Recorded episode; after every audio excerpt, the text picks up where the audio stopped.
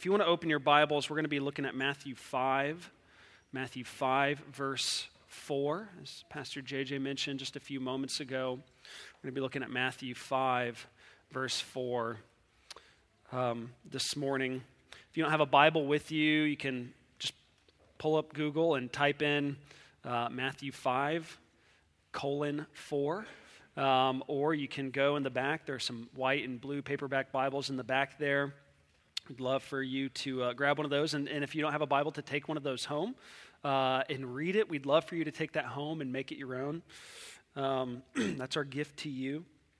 Uh, you also received a bulletin with an, a Connect card inserted in it uh, when you walked in this morning. Uh, that is a good way for us to get to know you, get to know a little bit about you, and uh, that's the sort of first step uh, for, for us uh, getting connected with you. We'd love to get together, grab a cup of coffee, one of us, one of the elders, uh, myself. we, would love to, to get to know you a little bit. Um, there's also space for prayer requests on there. We'd love to be able to pray for you this week. If you would jot a few things down there and, and turn it in to one of the leaders you see up here and the wooden boxes, those beautiful wooden boxes on the uh, on the tables out here. They are just gorgeous.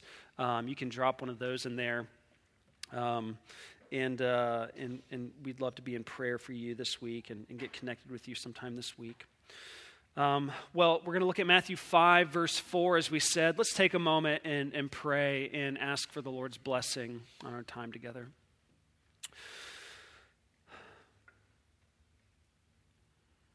Father, this is um, this is a weighty text. And it's been a weighty week. And all of us, all of us, every single one of us, um, are going to, in some way, identify with, with what we see here in this text. All of us know what it is to mourn, to face life's difficulties and disappointments, and to just feel helpless. And so we pray that you would be what you say you are in this text, that you would be our comforter this morning. I pray in Jesus' name. Amen. Well, um, we are currently exploring in our time together on Sunday mornings. We're considering the Beatitude statements from Jesus. And, um, and we've noted that, that the Beatitudes are often misunderstood statements uh, they're often understood as blessings. Uh, they're not blessings. Uh, sometimes they're understood as commandments. They're not commands. Um, the, rather, they are, Beatitudes are congratulatory descriptions of the good life that also invite us into the good life. They are congratulatory descriptions of the good life that invite us into the good life. Uh, we've seen. Um, uh, we've seen that, that each beatitude statement begins with a, very important and fascinating word, the word makarios. Uh, makarios. Makarios is a, a, Greek word that means happy. It means flourishing. Uh, it's a word that means, you know, what we mean by hashtag blessed, you know. Um, and, and what Jesus is doing here when he uses this word and makes these statements is he's providing congratulatory descriptions of people in a state of well-being that invites us into their way of life. He's saying if you want to know what the good life, the happy life, the flourishing life, the abundant life looks like, here it is. Come and live into this vision, this authoritative vision for human flourishing. They paint a picture for us of what the good life, the happy life is, and they beckon us to join the ranks of the flourishing. Here's how Jonathan Pennington describes Beatitudes. He says that they are an inspirational vision for the wise way of being in the world that will result in what all humans desire human flourishing. It is, uh, Beatitude is a poetically crafted form of implicit invitation to consider what the best way of being in the world is and to pursue it. In other words, the Beatitudes are Jesus' authoritative vision for human flourishing and his invitation for us to live according to it. Now, it should come as no surprise to any of us that what all human beings want deep down is to find true and lasting and real happiness. Now, of course, by, by, by happiness, again, I, I don't mean temporary and fleeting feelings of pleasure. Uh, by happiness, we mean human flourishing. We mean living a life of meaning and purpose and depth and goodness and beauty. Uh, that is the kind of happiness that we, each and every single one of us, desire and long for deep down in the bottom of our souls. Now, Blaise Pascal once communicated this very idea. He, he once wrote, All men seek happiness. This is without exception. Whatever different means they employ, they all tend to this end. The cause of some going to war and others of avoiding it is the same desire in both, attended with different views. The will, our wills, the will, never takes the least step but to this object. And he's right. We do everything that we do as human beings, we do because we want to flourish. We want to be happy. It's the goal of every religion and philosophy. It's the goal of every TV commercial and social media and, and, and, and uh, an ad campaign. It's the goal of, of every single one of our vocational pursuits, every sexual encounter, every meal we eat. It's, it's what progressives and conservatives long for. It's what the religious and the irreligious long for. Everything we do, we do because we want to be happy. We want to flourish as human beings. The question isn't whether we want to be happy and flourish as human beings. The question is, how do we get there? How do we get there? And according to Jesus, in the Beatitudes that we're exploring this morning is, is to be heartbroken. It's to be heartbroken. It's to mourn. It's to grieve. Makarios are those who mourn. Happy are the heartbroken. Blessed are the bewailing. Jesus is saying that you will never know what it means to be happy and to flourish until you learn to mourn and lament what is grievous in this world and in your life. And I know that, seem, that seems like a contradiction, doesn't it? It seems counterintuitive to us, at, at least, that we, we don't want to feel sad. We don't want to mourn. We don't want to lament. But consider the alternative to accepting this invitation to mourn over the world's brokenness and over our own brokenness. Rather, we could run from facing the world's pain and brokenness. In fact, in fact, you could make the case that modern life, modern Western life, has actually been formed and crafted and shaped in such a way so that we don't have to face it. You know, as, as Westerners, we have more distractions and escape mechanisms than anyone ever in the history of the world. Like more than anyone in the history of the world, we, we binge Netflix we bury ourselves in our smartphones. We scroll through social media for hours. We spend way too much money on food and drink. We, we run from relationship to relationship. We numb ourselves with substances. We work way too many hours, and on and on we could go. We distract ourselves and numb ourselves and give ourselves to unhealthy coping mechanisms but you know, and I know, that these practices that we habitually give ourselves to are not forming us to be flourishing human beings, they're forming us to be fragile human beings. It doesn't lead to a soul being happy and satisfied, it leads to a soul being brittle and frail. And, and so, look, the, the kind of happiness that Jesus is talking about here is not, the, it's not a kind of like plastic facade it's not a like veneer kind of happiness. It's not good vibes. He's not saying bury your head in the sand and pretend the world is hunky dory. He's not telling us to live according to some dream world escapist fantasy wherein all is well. He's telling us that the good life is to wake up to the reality to, of, of how things ought to be, how they are, and, and, and to mourn and grieve over the disparity between the two. Because in the midst of mourning and on the other side of mourning, there is comfort. There's comfort. There's comfort for those who mourn. And so let's read Matthew 3, 5, 3 through 10. And we're going to look particularly at verse 4 this morning. Listen to God's word. These are the words of Jesus in the Sermon on the Mount. Blessed are the poor in spirit, for theirs is the kingdom of heaven. Blessed are those who mourn, for they shall be comforted. Blessed are the meek, for they shall inherit the earth. Blessed are those who hunger and thirst for righteousness, for they shall be satisfied. Blessed are the merciful, for they shall receive mercy. Blessed are the pure in heart, for they shall see God. Blessed are the peacemakers, for they shall be called sons of God. Blessed are those who are persecuted for righteousness' sake, for theirs is the kingdom of heaven. This is the word of the Lord.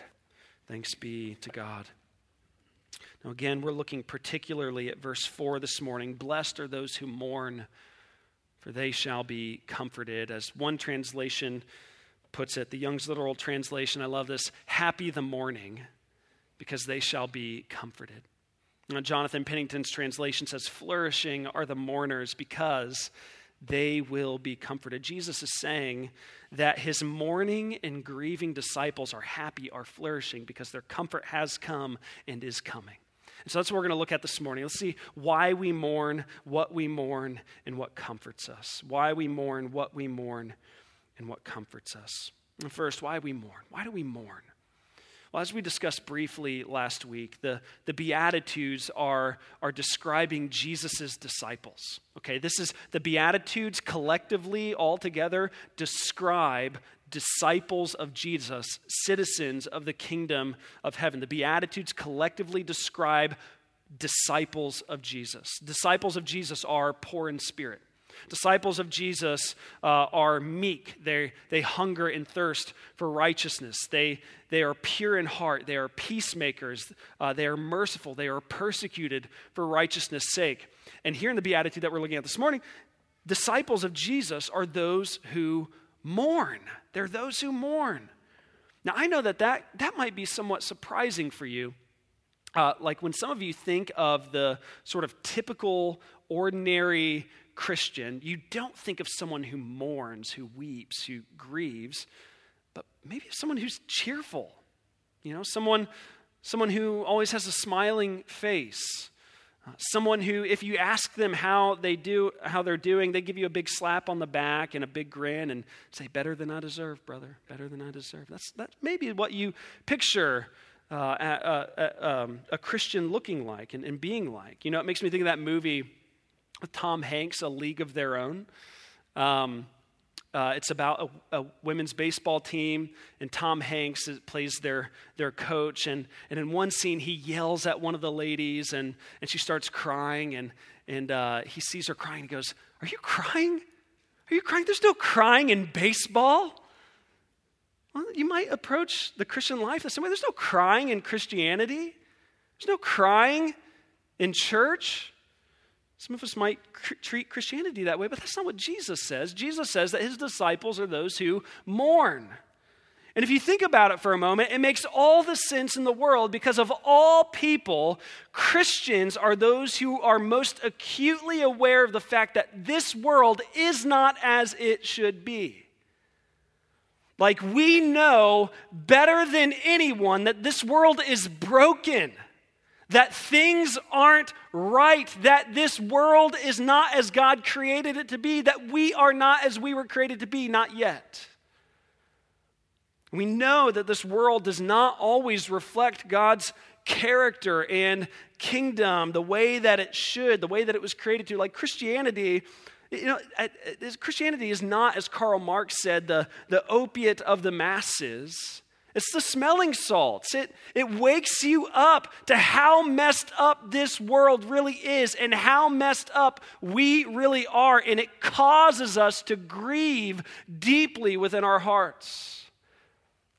I mean, we prayed for, for Kevin Galloway, his family. We prayed for his church a few moments ago. You know, I received word of his death on, on Friday afternoon. I was out at lunch and I just went home and I complained to the Lord, and I was able to say, God, this is not how it should be. This is not right. It's not right that his wife should have to bury her husband and that his children should have to go on without their father and that his, their church is mourning the death of their pastor. It's not right. It shouldn't be this way. As Christians, we know that. It's not right.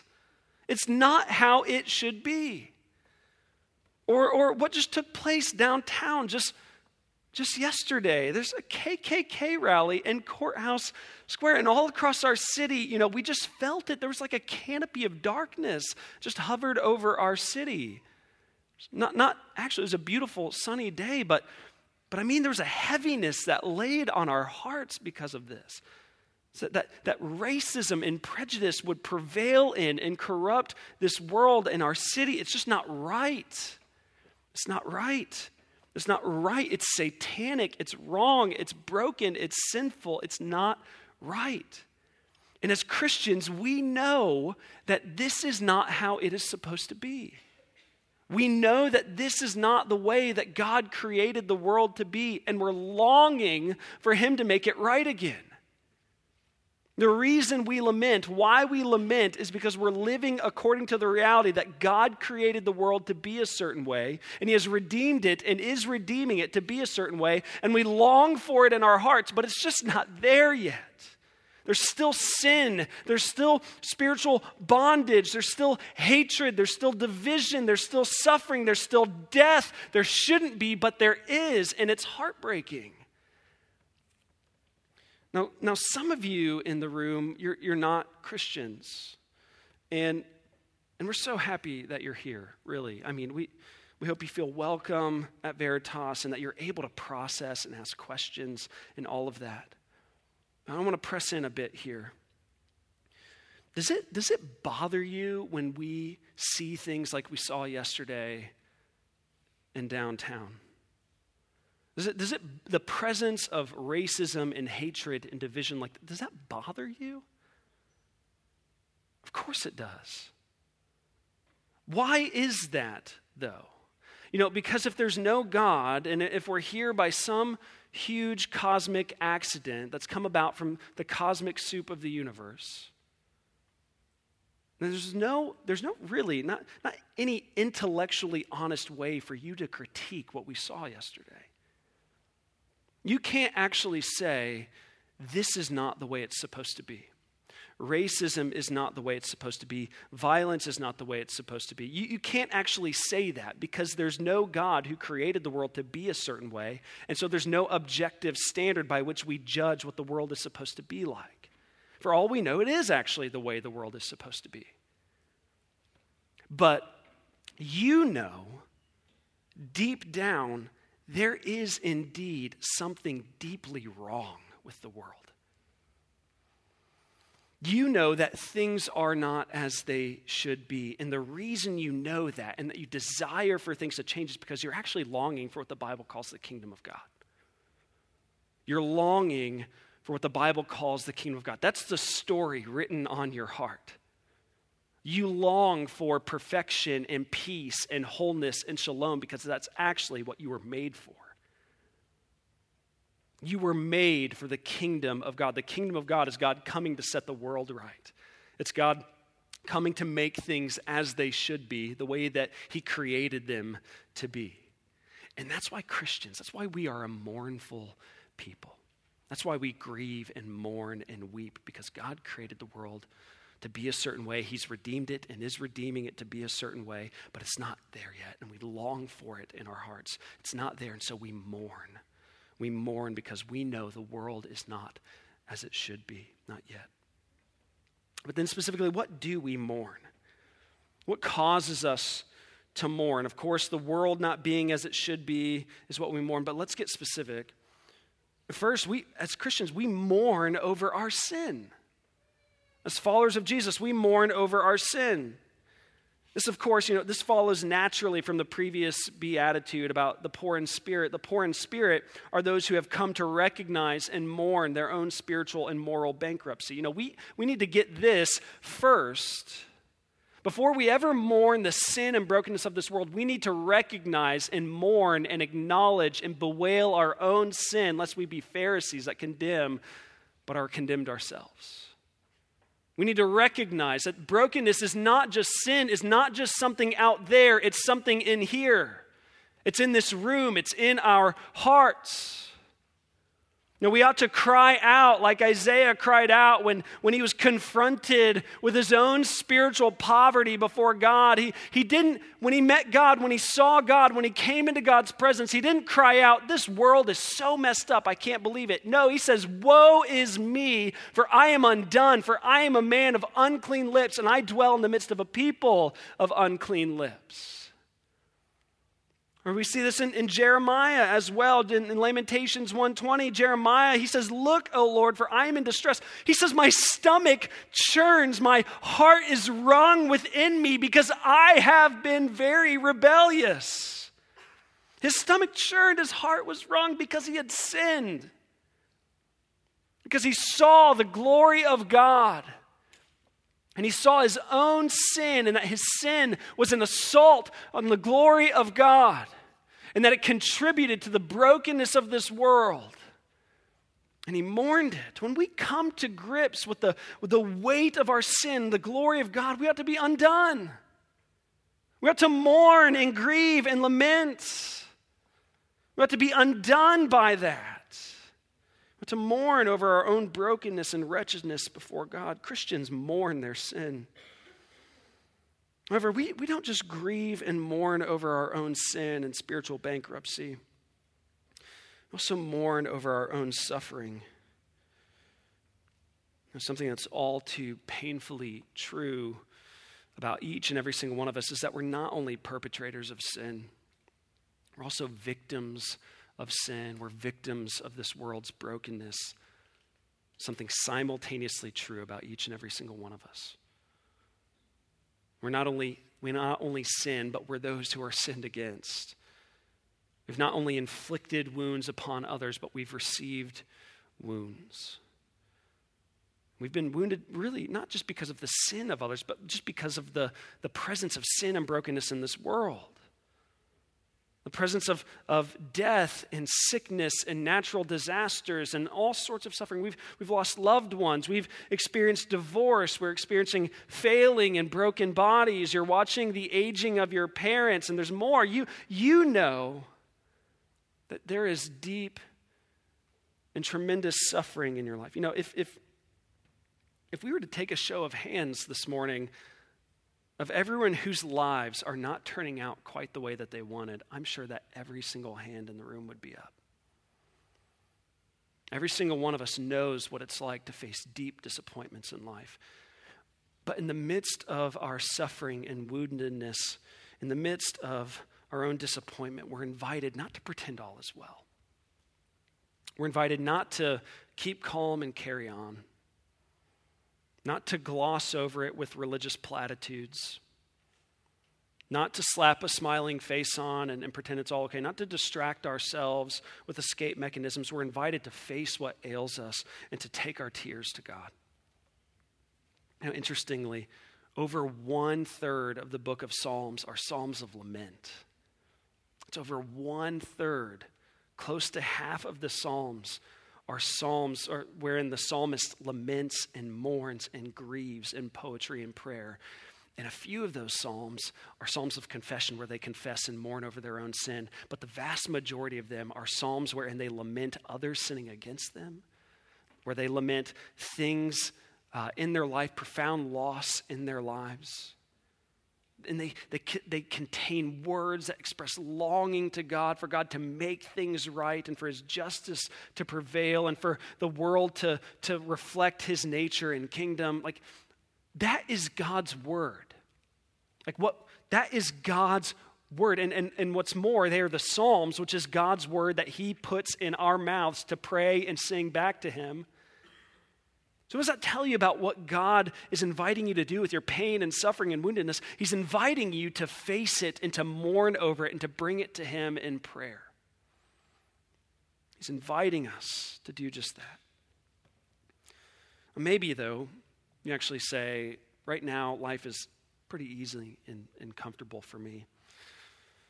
Okay, that might be true for, for some of us. It won't always be. Sickness is coming, the death of loved ones is coming, betrayal is coming, suffering is coming, not to be the bearer of bad news, but it's coming. Suffering in some way, shape, or form is coming to your life. But still, we, we not only mourn our own sin and suffering, we also mourn with and for one another. We mourn with our brothers and sisters who are facing suffering and hardship. You know, the Apostle Paul says in Romans 12 15, he says that we ought to weep with those who weep. And we see our brothers and sisters going through suffering, being affected by the brokenness of this world. We, we don't withdraw and hold them at an arm's distance. We draw near, we move toward them in love, we come alongside them, and we weep with them. We live in accordance with the reality that in Christ, by the Holy Spirit, we are one.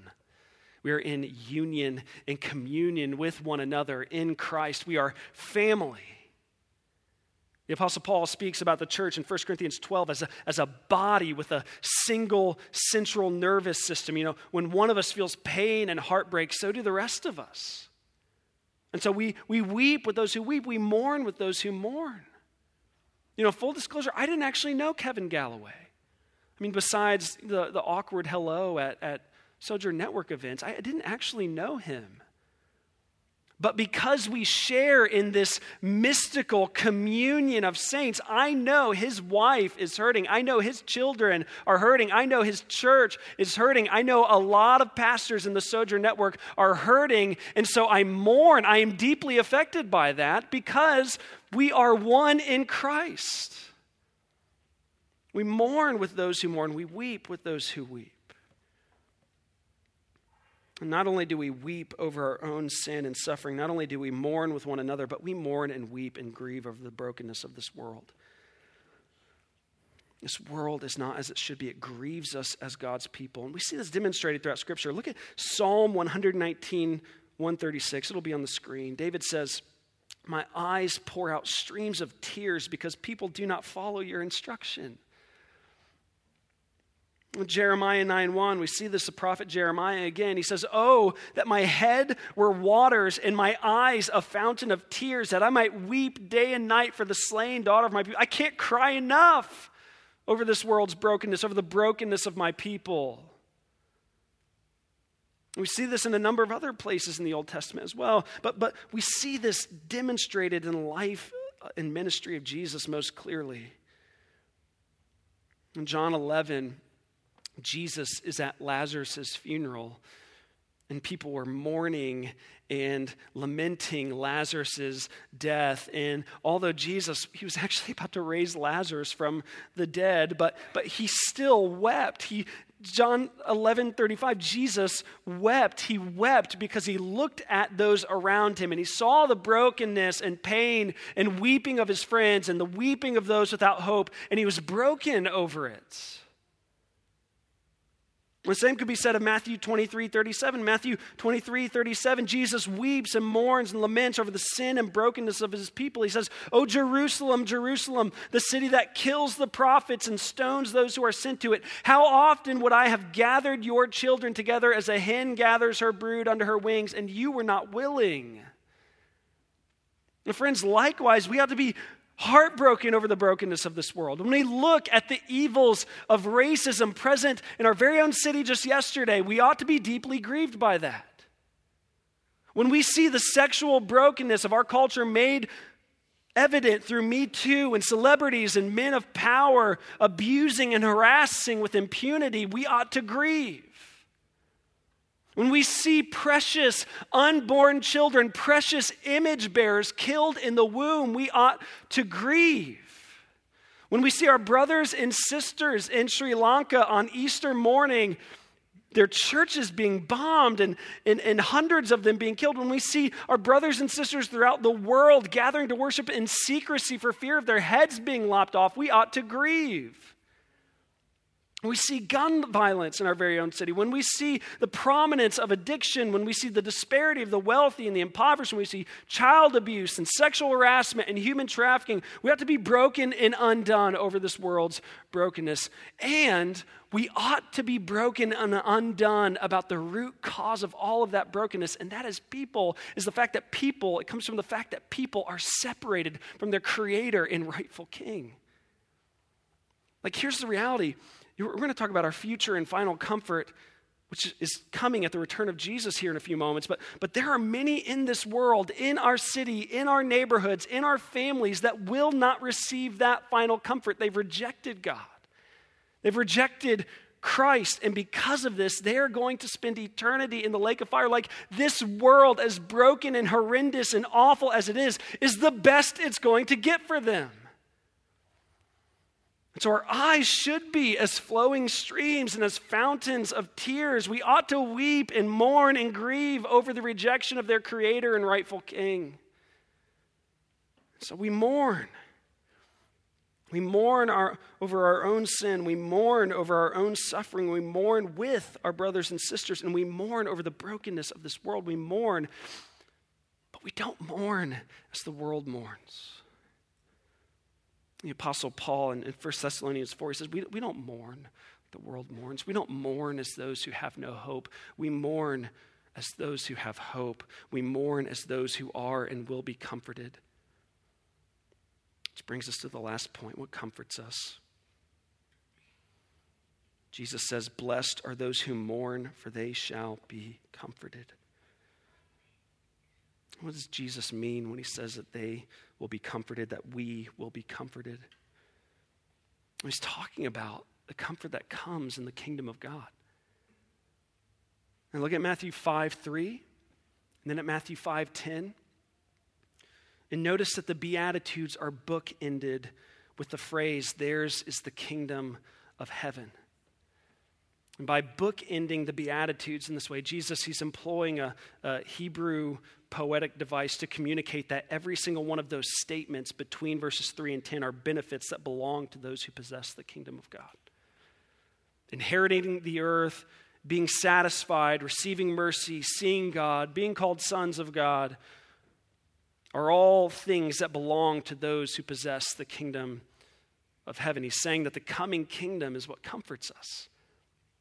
The fact that God has come to us in Christ Jesus to set the world straight comforts us. The fact that Christ has come to make this world as it should be, as He created it to be, is what comforts us. of course, last week we, we discussed there's the already and not yet fulfillments of the kingdom of God. We have yet to see the full manifestation of the kingdom of heaven here on earth, but still, even in the midst of our mourning now, we experience something of the happiness and flourishing and comfort which we will experience fully then. And we not only await the kingdom of God as something to come down from heaven, although we do wait for that, but we also experience the kingdom of heaven now because we've been fully reconciled to God through Jesus Christ. We know God and we enjoy communion with God and we enjoy the presence of God because Christ has reconciled us to God. And you know, let me tell you, that's actually the best part about the kingdom of God. Like, I know there are a lot of things that bring us comfort when we think about the kingdom of God. There's guilt drowned in the blood of Christ. We're born again and filled with the presence of the Holy Spirit. We enjoy real and deep community and relationships with one another as brothers and sisters in Christ. We look forward to the return of Christ, the resurrection of the body, the life everlasting on our inherited, glorified earth. No more suffering, no more death, no more pain anymore. And those are wonderful gifts that comfort us and that we look forward to and wonderful benefits that we receive in the kingdom of God. They're glorious things. But the best part about the kingdom of God is God. The best part, the most comforting gift that we receive in the kingdom of God is knowing and having communion with God. And even now, we experience communion with Him and we enjoy His presence. But here's something that all of those who truly mourn understand there's a deeper communion and a deeper sense of His nearness that we experience and enjoy when we're grieving. It's paradoxical, and I can't fully explain it, but when we're mourning, we're lamenting. God is there in a special way. Uh, Psalm 34 18 puts it best. He just says, The Lord is near to the brokenhearted and saves the crushed in spirit. It's paradoxical, but it's true. The waters of his presence are most refreshing when we're in the desert. His light is most clear when we're in the darkness. His goodness is the sweetest when we're experiencing the bad. His beauty is most enjoyed when we're broken. There's real happiness and comfort that we get to enjoy in the midst of mourning that we don't experience otherwise. But then, not only that, you know, there's also comfort that we experience on the other side of mourning. That is to say, that there's there's an unimaginably and abounding comfort coming to those who mourn and long for the coming of the kingdom of God. Jesus is coming back to set the world straight.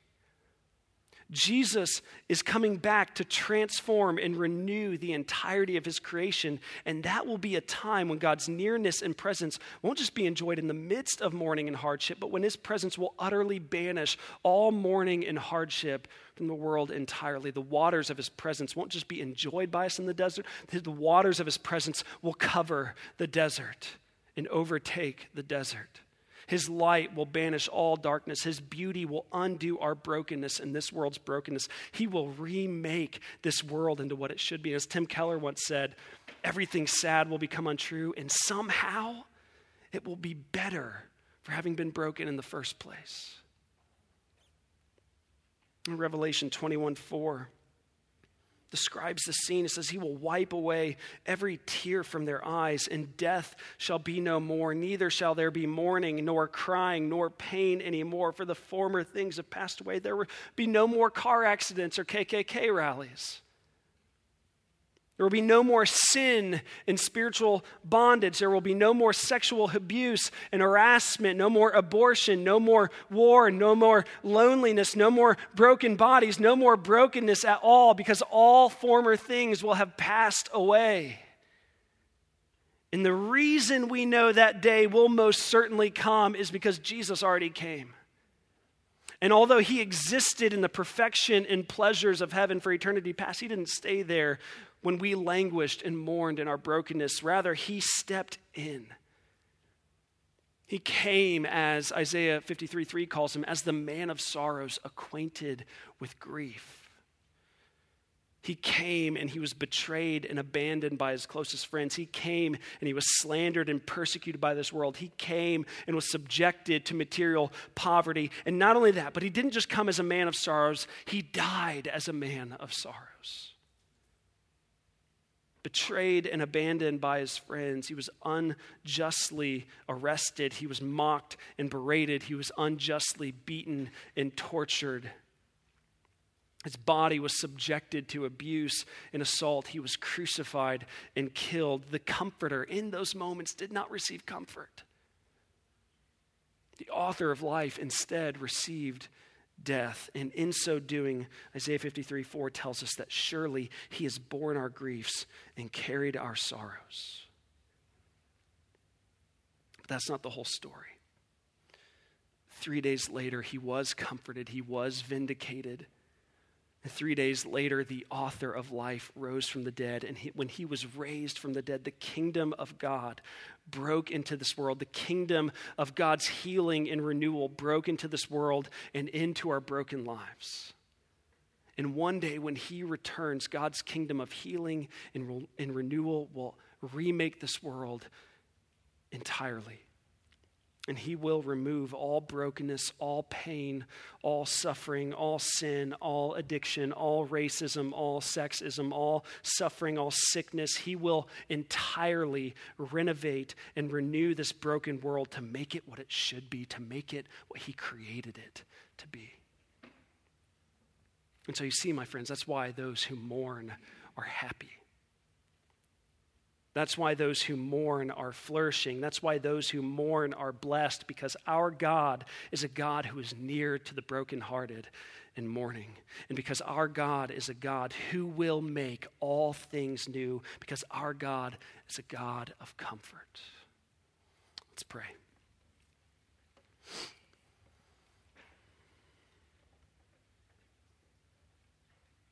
Father, as our eyes look at all the brokenness of this world that surrounds us. As our eyes look within to see the brokenness within us, we pray that you would also lift our eyes up to you, to see our Comforter, and that you would lift our eyes to look forward to the return of Jesus, which is our final and full comfort. We long for that day, and we ask that it would come quickly. Comfort us. In Jesus' name, amen.